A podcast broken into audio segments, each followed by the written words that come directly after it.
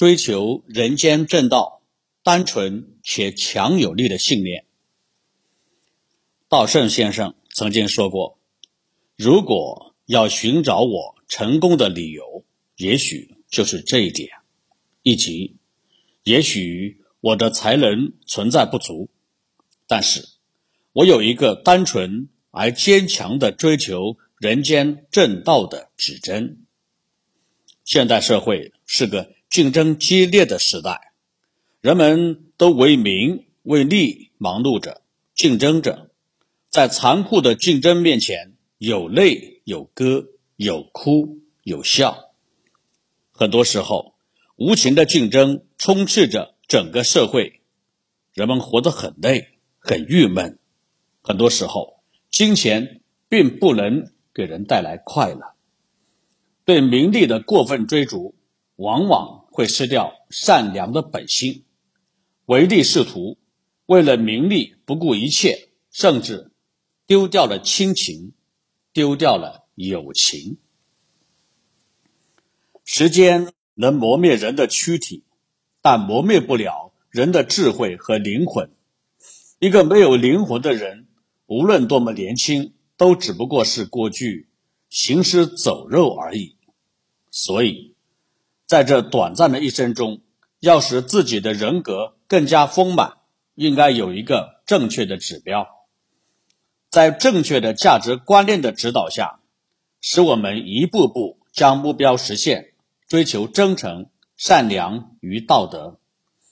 舞动自己的青春，浇灌爱人的心田，感染朋友的情绪，用感悟和感恩。装点自己的人生，让我们把年轻的意义看得更加广义和宽泛。其实我们在慢慢变老，即使有一天我们都会逝去，也一定要潇洒的在这个世间好好的走一回。道圣先生一直坚持着一种单纯且强有力的信念。追求人间正道的做人准则，竭尽全力、真挚认真的活着。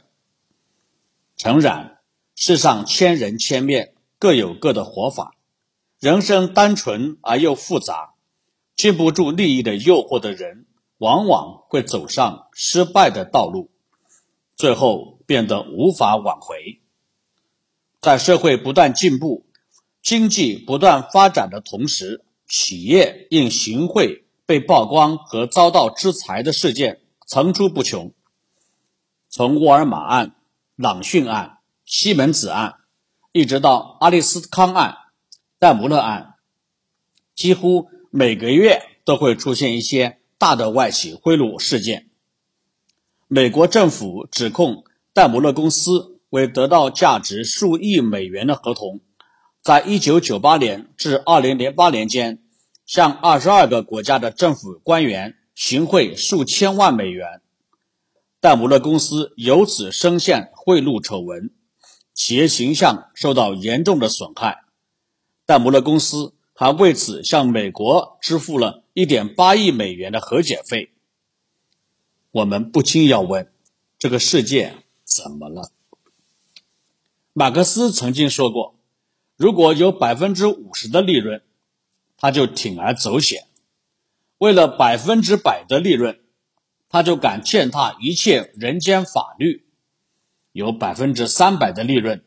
他就敢犯任何罪行，甚至冒绞死的危险。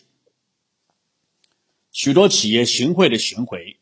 是源于自身对超额利润的追逐，希望获得最大的利润。为了追求超额利润，有的企业宁愿违反道德底线，触犯法律规定。难道企业仅仅是为追求超额利润而存在的吗？我们都知道，企业存在的目的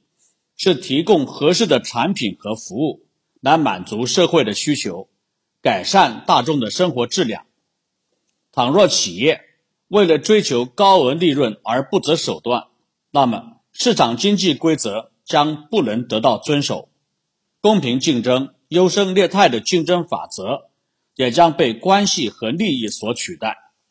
伴随而来的是恶性竞争的不断膨胀，最终将导致企业信用缺失，良好形象不复存在，无法赢得客户的认可，使企业不断扩大发展的宏图更是空想。有一句话是这样说的：“做企业如同做人。”从长远利益看，企业只有真正遵循市场竞争的规律，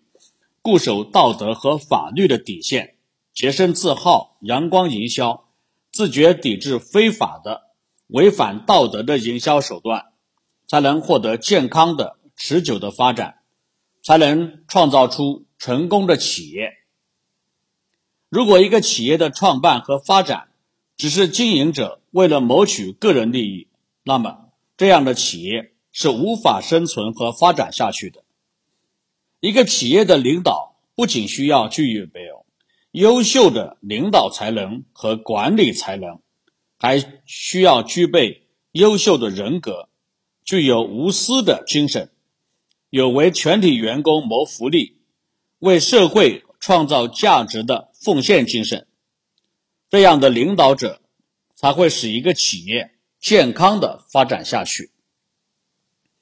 需要谋利、提高心智的不仅仅是领导，任何人都需要将心智朝好的方向提高。不仅要做一个有能力的人，还要做一个有人格的人；不仅要做一个聪明的人，还要做一个正确的人。可以说，这就是人生的目的，人生本来的意义。在经营之道中，